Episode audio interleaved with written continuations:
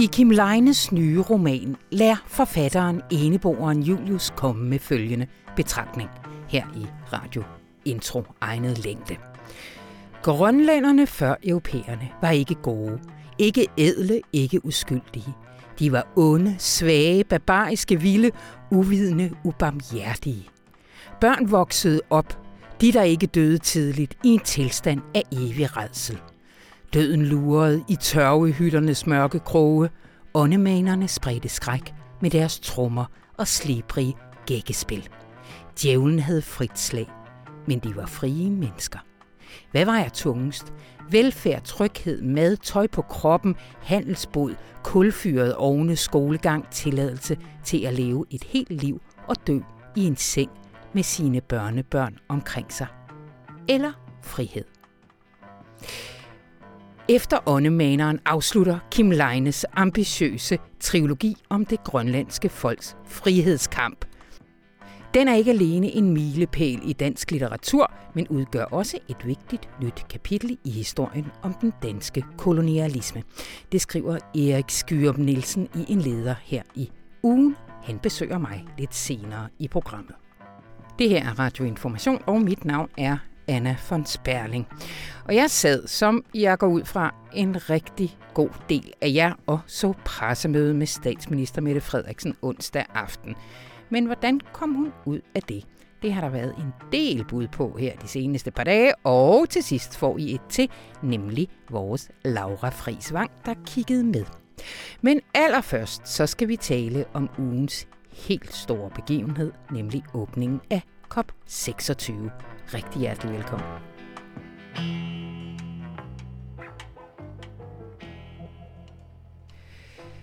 Det er 26. gang siden 1995, at The Conference of Parties, COP'en, samles i bestræbelserne på at fremskynde processen for at redde klimaet.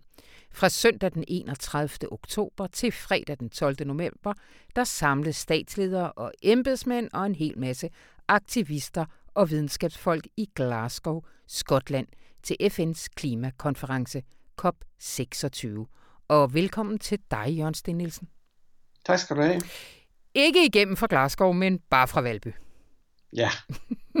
Hvor du øh, sidder og arbejder, så øh, blodet sprøjter. Øh, så tak, fordi du havde tid. Jørgen, øh, vi optager det her øh, torsdag. Statslederne er rejst hjem, og, øh, og første fase er derfor overstået. Hvad, øh, hvad kan du sige sådan helt overordnet om, om, om det, vi har, har set indtil videre fra Glasgow? Jeg kan jo sige, at, at øh, det her møde er sådan en, øh, et tre, en trædesten til et, en vigtigere kop, som følger om, om, om to år. Det er ikke sådan, at der skal laves noget, der ligner en ny Paris-aftale, eller tage store beslutninger i år. Man skal ligesom gøre status, og så skal man øh, bane vejen for, for lidt mere alvorlige ting uh, i 2023. Mm. Men det, det selvfølgelig handler om, det er, at, at uh, lande prøver at lægge pres på hinanden for at få nogle mere ambitiøse meldinger, og for fra ulandets side at få nogle flere penge ud af i-landet til den klimabistand, de har alvorligt brug for. Så det er nok så meget et møde, hvor man, hvor man uh, skal prøve at sende signaler, prøve at presse hinanden, og så bruge koppen som en scene til alverdens uh, initiativer, som gerne skulle pege i retning af en grøn omstilling af, af den globale økonomi. Hmm. Og hvad er der konkret kommet på, øh, på bordet, der, øh, der kan lægge det pres? Der er kommet et, øh, et udspil fra øh, en lang række af verdens sådan tunge finansinstitutioner, som kom øh, midt på ugen. Øh, et initiativ af 450 store banker, pensionskasser, forsikringsselskaber, investorer og andre, som sammen sidder på 131 milli, billioner dollar i investeringer. Ja. Det vil sige, det er en meget magtfuld kreds. Og de har sagt, de har lovet hinanden, at de vil være CO2-neutrale i 2050, altså samtidig med, at Paris-aftalen siger, at, at hele verden skal være CO2-neutral. Så, så man kan sige, det er, jo, det er jo rigtig, rigtig fint, at de forpligter sig som, som finansvirksomheder på det, der er de globale politiske mål. Mm. Øhm, og, og det vil sige, at hvis de kan præstere det, de lover, så er de altså nu begyndt at flytte verdens enorme pengestrømme fra, fra sort til grønt, kan man sige. Øhm, og det er jo rigtig spændende og løfterigt. Mm. Der er, som altid, er der nogle, nogle øh, jagttager her blandt grønne organisationer, som siger, at, at altså, nu må vi lige se, at, at de gør det. Øh, der er ikke rigtig sådan øh, rigoristiske kontrolsystemer til at, at overvåge, at de faktisk lever op til det. Øh, og man øh, påpeger også, at, at de har mulighed for at bevæge sig i den her retning ved at købe det, der hedder CO2-kreditter. Altså købe sig til, til nogle, nogle pæne tal på, på CO2-bundlinjen frem for reelt at flytte nogle investeringer. Men altså alt i alt er det et af de, de store, opsigtsvækkende og mere løfterige udspil, vi har set på COP26 indtil nu. Ja. Men det er så for nogle af de private aktører. Øh, hvis vi lige skal sige farvel til statslederne her, der er taget hjem, hvad, hvad, hvad kom der på bordet der, der peger frem? Der er kommet et, et antal øh, sådan skærpede nationale klimamål på bordet. Øhm, desværre ikke fra nogle af de, de øh, afgørende spillere, ikke fra øh, Kina mm. og USA, kan man sige. Der, Biden havde leveret et, et, et offensivt klimamål før COP26. Det, der er hans svaghed, det er, at han ikke rigtig ved, om han har værktøjet i orden, fordi han ikke har kongressens flertal på plads endnu. Ja. Men, men der er kommet en, en række ambitiøse, eller mere ambitiøse klimamål fra en række lande, dog slet ikke nok stadigvæk til at, at man sådan sammenlagt lever op til Paris-målet om, om højst 1,5 graders opvarmning. Hmm, hmm. Det, der det, der har været fremhævet som det mest bemærkelsesværdige, er, at, øh, at Indiens Narendra Modi øh, kom med et forpligtende mål, dog først i, øh, i, i 2070, men vel ja. også, at, øh, at, at, at, at Brasiliens Bolsonaro øh, forpligtede sig i, øh, i forhold til, til skovrydning. Det var vel begge dele et lille skridt øh, fra nogle lande, vi ikke nødvendigvis havde kunne satse på, ville, ville melde ind med noget forpligtende. Ja, det var det. Altså især Indiens udspil er blevet, blevet rost, fordi det kan godt være, at de beder om 20 år længere end, end resten af verden, men, men, men det er også et land, som både har enormt brug for en, en økonomisk udvikling, øh, fordi den har en fattig befolkning, og som har et, et meget øh, kuldomineret energisystem, som, som skal stilles om til nogle helt andre løsninger. Mm. Øhm, og det, der ligesom øh, er aftegnet som, som Indiens øh, hvad skal vi sige, milepæle på vej til det her fjerne mål, er også ambitiøst og, og med til at ligesom få folk til at sige, at det, det er faktisk ret flot, mm. selvom det hedder 2070. Bolsonaro er nok lidt mere usikker på, om, om man kan stole på det, at han har sat sin underskrift på sådan en ny global skovaftale. Ja. Altså, men øh, begge lande, men i høj grad Indien, kunne jo så også bruge det øh, øh, musehul, men jo også fuldstændig regulære argument, der er. Det er altså ikke Indien, der har skabt øh, den store, øh, det store problem, vi står i i dag. Øh, og det, det har vel også været, altså det her med, med hvad skal man sige, øh, forhold mellem i-lande og u-lande og ansvar og finansiering, det er vel også en gennemgående problematik ved det her års COP. Ja, det, det er et hovedtema, altså det som man på COP-sprog kalder climate justice, altså at skabe klimaretfærdighed og det kommer jo så i sidste ende til at handle meget om, om det her med penge, altså klimabistand for rige til fattige lande. Ja. Og ulandene jo, som, som du antyder, siger, I har skabt problemet, nu øh, vil I have os til at, at gøre en hel masse for at løse det, øh, samtidig med, at det er os, der er offrende for de faktiske klimaændringer. Så det, der bliver den, den hårde forhandling i næste uge, det er, om, om man kan få i-landet til at forpligte sig til at leve op til det øh, løfte om klimabistand, som man faktisk afgav for, for 12 år siden, nemlig på klimatopmødet i København. Man er, man er jo ikke i mål med at, at levere de her 100 milliarder dollar om året, som man, man lovede i København. Man er mm. nået til knap 80 milliarder dollar. Mm. Mm. Øhm, det siger du bliver næste uges øh, tema. Hvad, hvad, hvad, hvad kommer du ellers? Hvad, hvad er du spændt på i, i den uge, vi, øh, vi går ind i? Jeg er spændt på noget på det sådan helt praktiske plan. Altså, der, der er voldsomme problemer i Glasgow med, med øh, adgangsforhold, som jo handler meget om, om den sådan lurende coronatrussel, som, som hviler over, over topmødet. Ja. Øhm, der er sådan 25-30.000 tilmeldte deltagere. Øh, der er kun 10.000, som, som kan lukkes ind i det, de kalder blå zone, der hvor, hvor, hvor altså forhandlingerne foregår, alt det, der er udenom forhandlingerne. Så der er rigtig, rigtig mange tilrejsende græsrødder fra hele verden, som er i Glasgow, men ikke kan komme ind der, hvor, hvor, hvor det faktisk sker. Og, og det ulmer altså som, som noget, man er meget vred over. Jeg, jeg forudser, at det kommer til en eller anden form for ballade næste uge, om, om selve det at få adgang til, til stedet, hvor det sker. Altså på grund af kun 10.000 ind på grund af coronarestriktioner? Ja, det er i hvert fald, det tror jeg er rigtigt, at det, det er den øh, begrundelse, som, som arrangørerne giver. Det tror jeg er rigtigt, at man er frygtelig bange for, at det her bliver sådan en super spreder event. Ja. Øh, Jørgen, øh, du bliver her i Danmark, men øh, vi har sendt øh, øh hele to raske mænd øh, til, øh, øh, til Glasgow. Hvordan kommer vi til at, at dække det?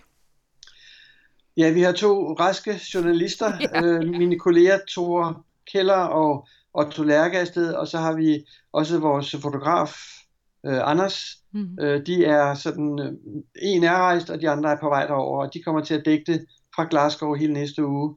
Og så er vi to, jeg og Martin Bahn, som, som følger med herhjemmefra og, og gør det, vi nu kan på afstand. Og man, man kan faktisk ret meget på afstand, fordi det meste bliver sådan videotransmitteret. Det er jo det. Og vi har i hvert fald øh, Thor og Otto igennem i næste uge, og helt sikkert også øh, dig, Jørgen. Det, det, vi skal snakke om i næste uge, det bliver nok øh, den meget anspændte situation, vi forudser øh, mod øh, afslutningen af koppen, som jo finder sted næste fredag.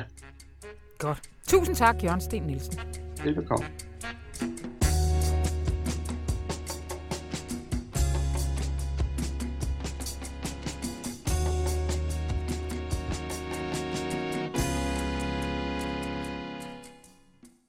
Du at banke? Yes.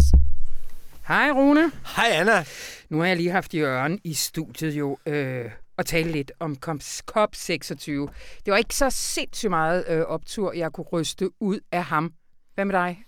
Nej, men jeg kan sagtens få en optur ud af koppen. Ja, Sagtens. Godt. Altså, jeg har hørt øh, hende Christiana Figueres, som mm-hmm. er fra Costa Rica, og som var en af chefforhandlerne, da de lavede Paris-aftalen, ja, sjovt nok i, i Paris i 2015, og øh, hun er meget, meget, altså hun er meget klimabekymret og meget, meget opmuntret over det, der sker. Og jeg mm-hmm. synes også, man må sige, punkt 1, der har aldrig været så mange verdensledere samlet om klima før som nu. Altså, der, der er meget snak om alle dem, der ikke er der. Ja. Øh, men, men, men lad os nu tage, altså, koppen har aldrig været så stor en begivenhed før.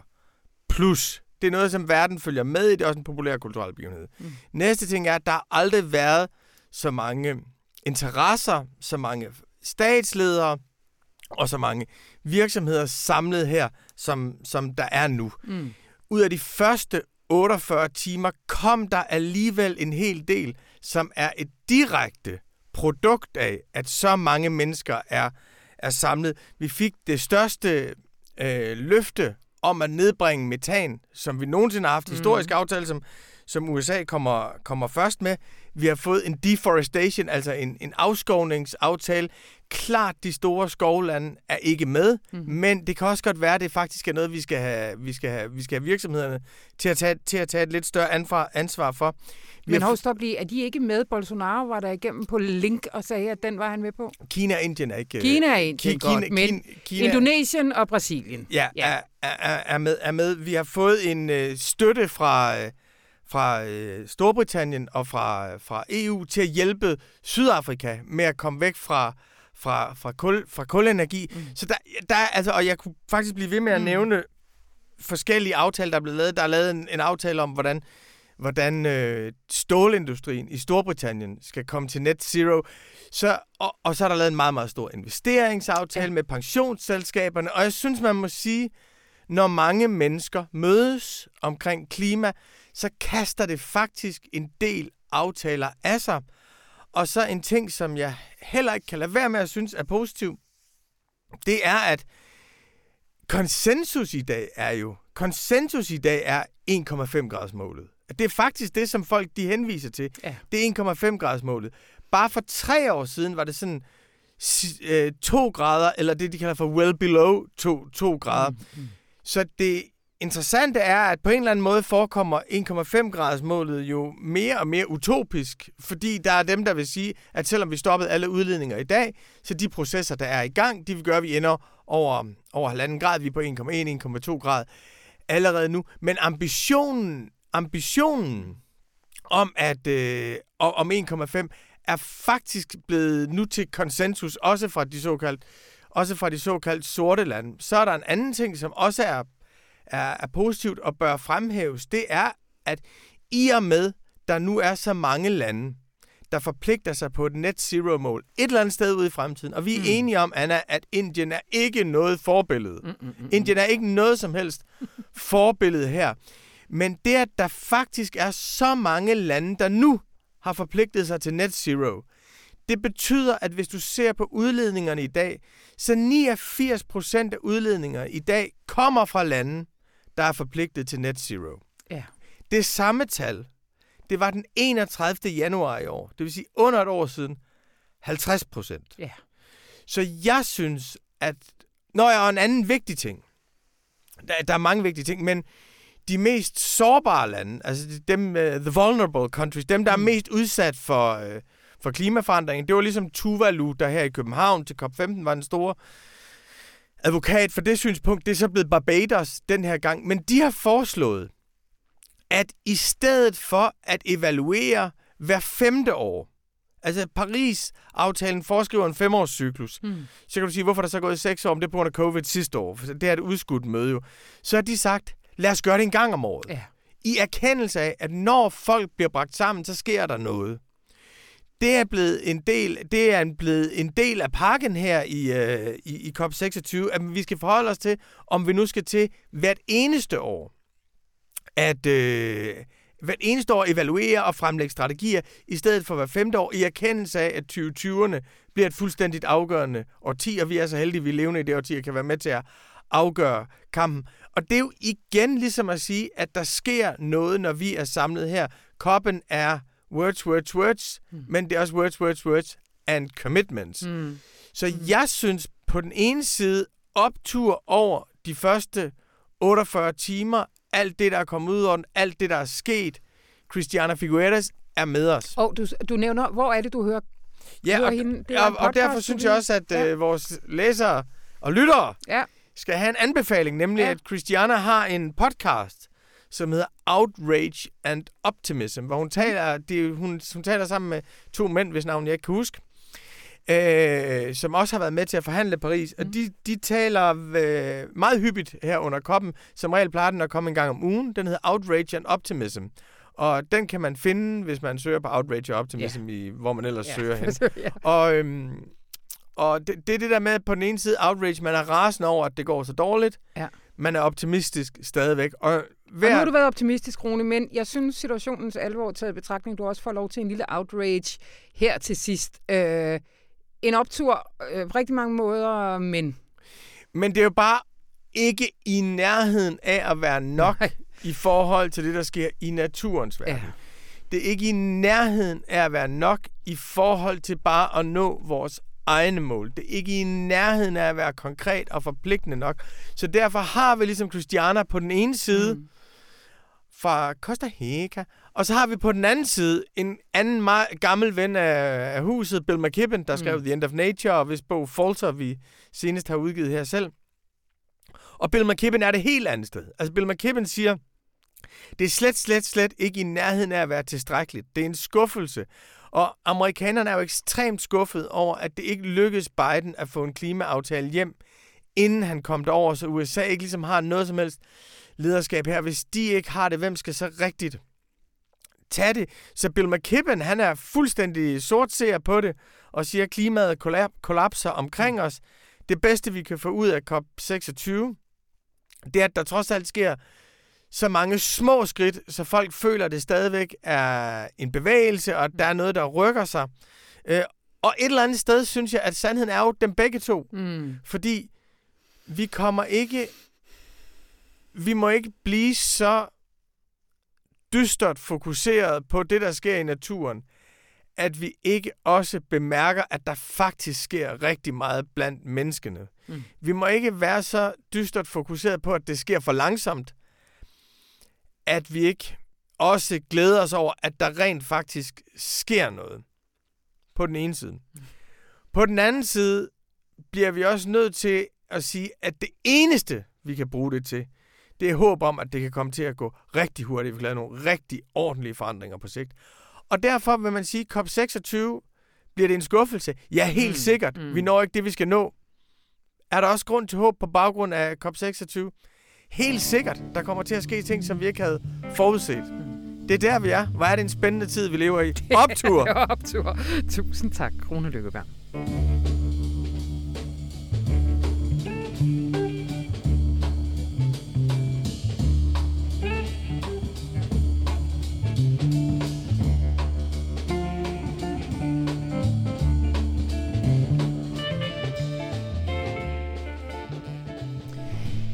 Efter profeterne i Evighedsfjorden og Rød Mand, Sort Mand udkom i sidste uge efter Åndemaneren, sidste bind af Kim Leines ambitiøse Grønlands trilogi. Og så bliver jeg jo glad, fordi jeg godt kan lide Kim Leine, men ikke mindst fordi jeg virkelig godt kan lide litteraturkritiker Erik Skyrum Nielsen og har en anledning til at invitere ham ind. Hej Erik. Mange tak for invitationen. Øhm, anytime. Ved du hvad, jeg vil godt, øh, vi vender tilbage til efter åndemaneren, men lad os lige blive ved det her med, med trilogien. Hvad er det for et, et projekt, Kim Leine startede med, øh, med profeterne fra Evighedsfjorden og nu, og nu afrunder? Ja, Kim Leine har jo altså som regel flere skibe i søen. Øh, det er helt ufatteligt, øh, hvad der er sket i løbet af de her sidste øh, 10 år. Øh, jo jo, han lægger ud med første bind i en serie om grønlændernes frihedskamp eller frihedsstræben øh, i 2012 og udgiver profeterne i evighedsfjorden. Men øh, indimellem øh, de tre bind her, øh, der er der som en også kommet de søvnløse og afgrunden øh, og dansk standard. Øh, hans produktivitet er simpelthen kolossal. Ja.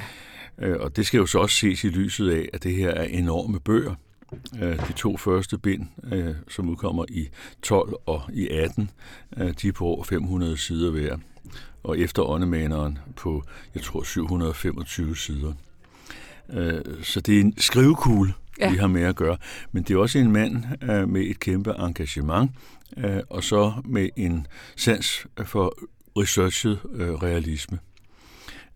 Jeg forestiller mig en eller anden balance hos Kim Leinen mellem tre dimensioner. Han læser kolossalt meget, mm. og lader sig inspirere, påvirke og stjæler ind imellem.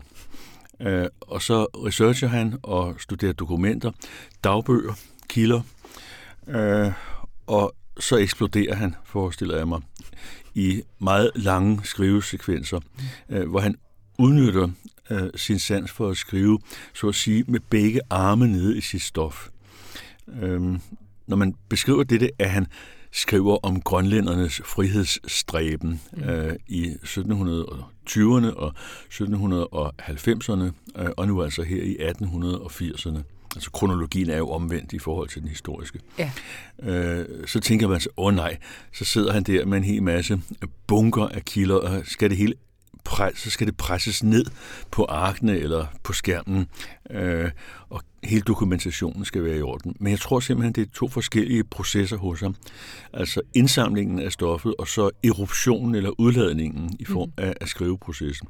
Og det han så kan udnytte, øh, når han eksploderer, øh, det er, jeg vil lige sige, hans øh, sygeplejeerfaring. Øh, det er selvfølgelig noget pjat, øh, men kropsvæskerne fylder ufattelig meget i mm. Kim Leines bøger. Mm. Øh, menstruationsblod, øh, blod, pis, sæd, tårer, sved.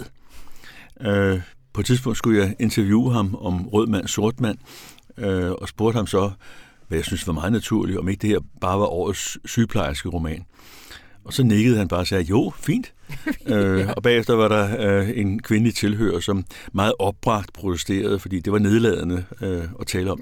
Men det er det ikke, mm. fordi Kim Leine er uddannet sygeplejerske, og han har arbejdet øh, både i Danmark i sygehusvæsenet, og øh, jo selvfølgelig øh, i Grønland, både øh, på vestkysten og så på østkysten. Øh, ved det, som i dag hedder Tasiilaq, men som tidligere blev kaldt for øh, Amaksalik. Og som rigtig øh, mange af vores lyttere vil også have læst om i Kalak, hans debutroman, eller i hvert fald hans gennembrudsroman. Med trilogien, der er vi i historien. Ja. Og vi er det i høj grad øh, også sådan metodisk i, i åndemaneren. Ja, på den måde, at øh, Kim Leine står på noget kildemateriale, øh, som han så skriver videre på og laver øh, personlige ændringer i. Mm. Altså han bruger øh, en katekets øh, erindringstilbageblik, som blev udgivet en gang i 30'erne, øh, og løfter så ham over øh, i figuren øh, Hansirak, mm-hmm. øh, som er meget vigtig, øh, fordi han er lokalt forankret øh, i det sydligste Sydgrønland på vestkysten, øh, men jo altså også øh, som det ældste medlem deltager i den såkaldte Kornbådsekspedition 1884-85 under ledelse af en dansk officer, Gustav Holm. Og Gustav Holm, han publicerede sidenhen en beskrivelse af Kornbådsekspeditionen, som så udgiver, udgør den anden hovedkilde øh, til Leines skriv. Mm, hmm Hvad handler historien om? Ja, hvad handler den ikke om, må man næsten sige. Øh, den handler selvfølgelig om forberedelserne til Kornbådsekspeditionen og det miljø omkring øh, kolonien, øh, Sydprøven, øh, som ekspeditionen tager udgangspunkt i. Men så sker der øh, sådan cirka 170 sider inde i romanen øh, et stort skift. Mm-hmm. Øh, fordi Jens, øh, som er i familie med kateketen, øh, bliver kaldt til København, hvor han øh, skal tilse sin far. Øhm, meningen er vist egentlig, at, at han øh, skal se ham dø. Men han er død for længe siden, da Jens omsider kommer til København. Og så går der bare ja, 14 dage, en måned, øh, så er Jens virvlet ind i homomiljøet. Mm-hmm. Øh, med først og fremmest digteren Martin Koch, som vi ikke hører så meget om i dag, øh, men også med for eksempel øh, Herman Bang som et prominent medlem. Mm. Og man spærrer øjnene op og tænker, hvad skete der lige her? Ja. Altså nu troede vi, at vi skulle til Østgrønland med Gustav Holm og Hans Rak øh, og alle de kvinder, øh, som skal ro konebådene, som jo er et meget let fartøj, der kan manøvrere i øh, det farefulde, isfyldte farvand. Øh, og så får vi altså en tospors- eller træsporsbog. Øh, træspors, fordi vi både er på ekspedition og i København med Jens, og tilbage i Sydprøven, øh, hvor vi følger især nogle af øh, de kvindelige hovedfigurer. Mm. Mm. For eksempel Sara. Øhm, men jeg har spurgt mig selv, hvad skal lige homomiljøet i denne her bog? Ja. Øh, det er ikke noget nyt i Leines forfatterskab. Øh, det har været del af hans forfatterskab lige fra starten, mm. som jo handlede om øh, en, skal vi kalde det, øh, homoerotisk incestrelation. Ja. Øhm, men det går jo i høj grad igen i profeterne i evighedsfjorden, i skildringen af præsten øh, Morten Falk. Men hvorfor, kan man spørge, øh, skal det lige præcis øh, fylde så meget i romanen, hvis hovedhandling foregår fra 1884 til 85. Og det tror jeg, det skal, fordi der øh, i omverdenens øjne, og ikke mindst øh, i dansk bevidsthed om Grønland, indgår nogle standardforestillinger og nogle fordomme øh, om grønlændere eller inuiter. Altså, at de er øh, dogne, øh, impulsive, øh, øh, uoplyste, hvad skal man mere nævne? Nå jo, så er de jo også øh, liderlige og promiskuøse og primitive, ikke? Ja. Øh, og hvis man har den i baghovedet, øh, og måske ikke er blevet helt renset for den fordom, øh, så er det ganske oplysende øh, at komme til København 1884 med denne her roman. Øh, det er som om Kim Lein har sagt, ja, jeg skal fandme give dig folk, som er i deres driftersvold. ja. øh, og det møder altså øh, Jens og bliver, og bliver del af det.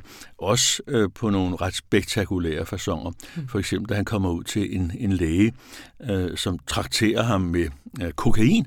Mm-hmm. Øh, det går nok meget fremsynet. Ja. øh, og barberer alt hår af ham og øh, boller ham i røven, mens han er bevidstløs den her trilogi, den afrundes nu, og det har simpelthen givet anledning til, at du har skrevet en leder, en bagsideleder i Dagbladet Information. Det er ikke så tit, vi gør det øh, øh, om et nyt stykke dansk litteratur, men du siger også, at det for det første er en milepæl i dansk litteratur, men også et nyt kapitel i man sige, den danske kolonihistorie, der skrives med lejene. Ja. Kan du lige sætte på ord på det?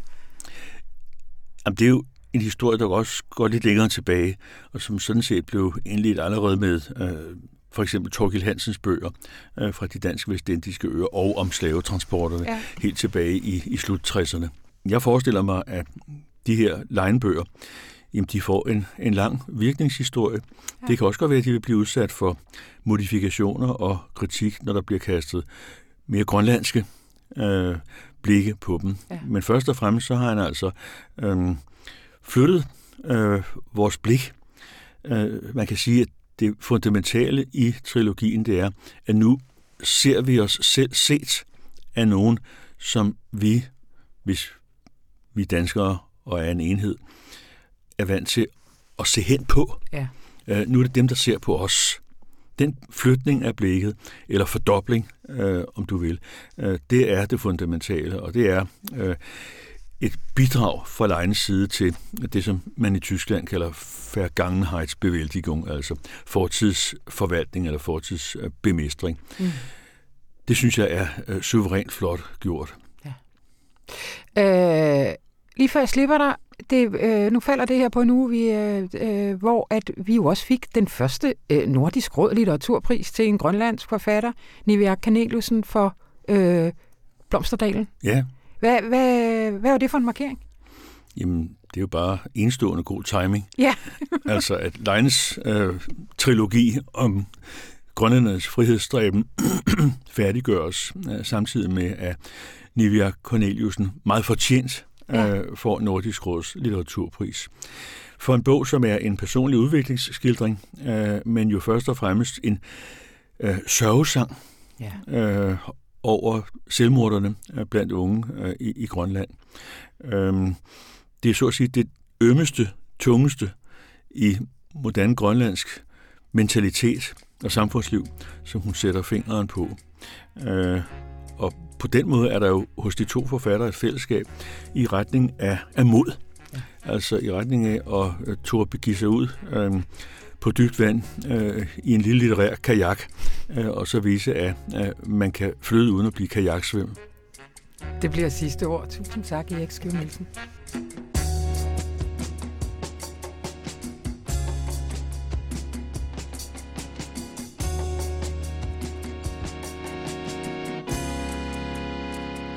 Onsdag aften stillede statsministeren sig endelig frem på et pressemøde og svarede mere eller mindre klart på en række spørgsmål, som offentligheden i flere dage forgæves har afkrævet hendes svar på. Hvornår blev Mette Frederiksens telefon indstillet til at slette sms automatisk, og hvem rådgav hende til det, og så videre.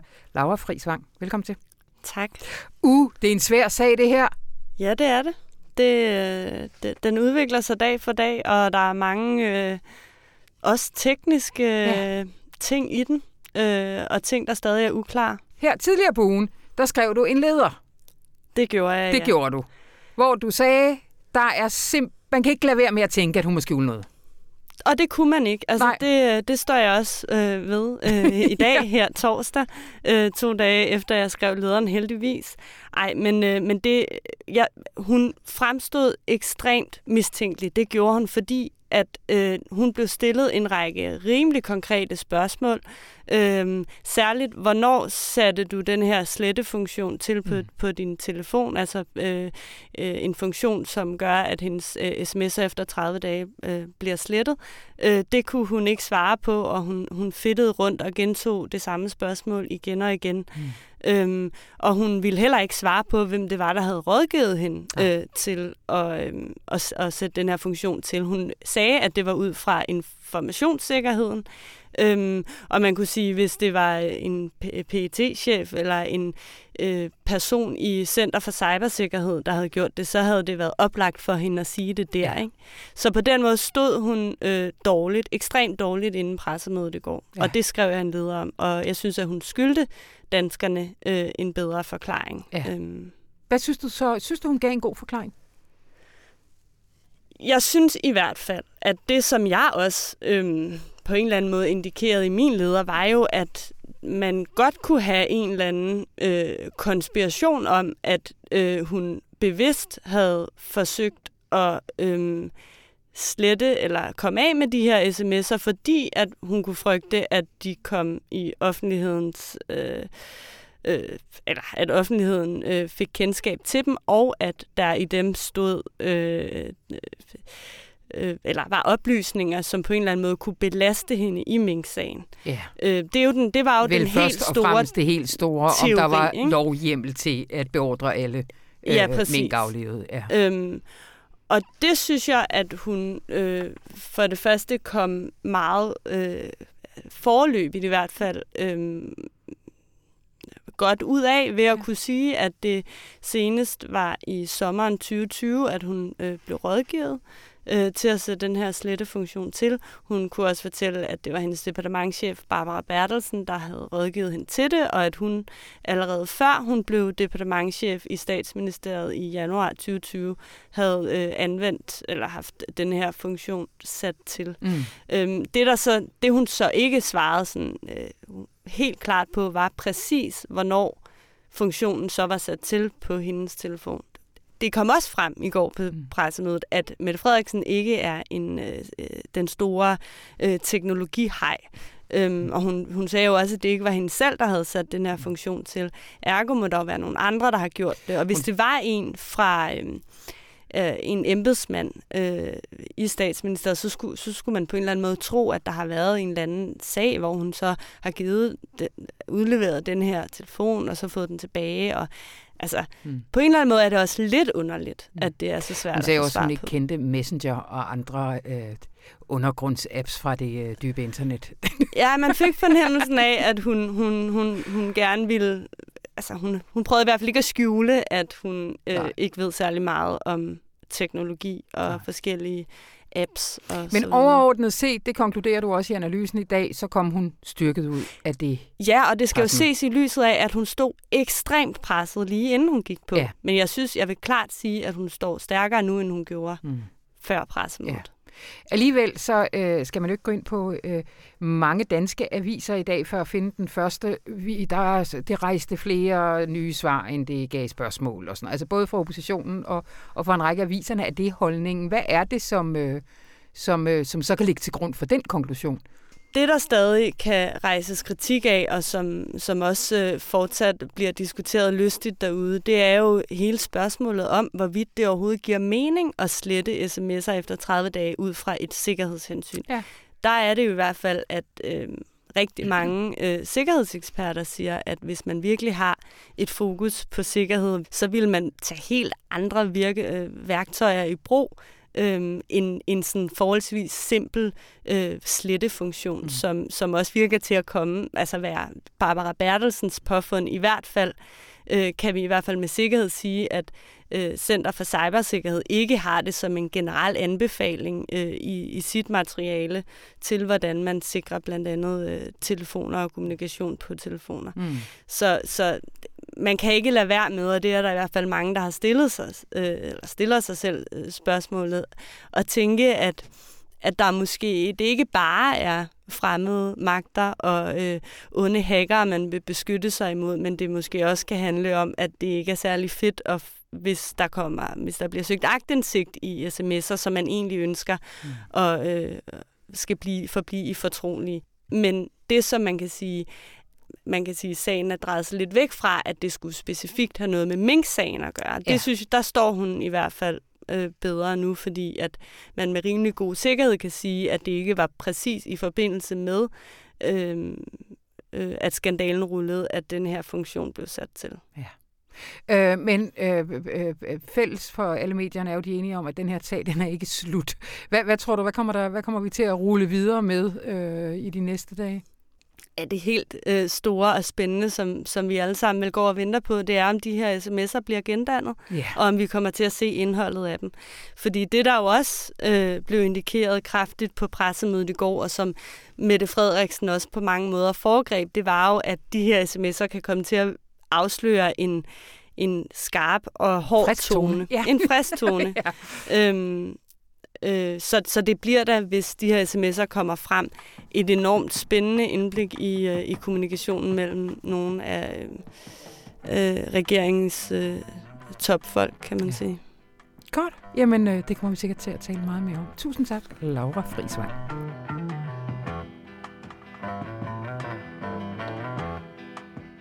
Og det var det for denne gang. Og så er det jo her omkring, at jeg plejer at sige, at nu skal du jo huske at høre Støjbergs instrukser, du bare finder den her i kanalen.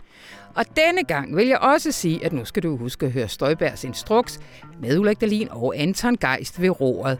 Men nu er den bedte blevet så stor, at den er flyttet hjemmefra. Ja, det er jo sådan, det går. Derfor har Støjbergs Instruks fået sin helt egen kanal, så derfor skal du gå ind og søge der, hvor du plejer at hente dine podcasts på Støjbergs Instruks. Mit navn det er Anna von Sperling, og det her program det var klippet af Rune Spare Gertsen. Og så må du ellers have en helt vidunderlig weekend. Hej hej. thank you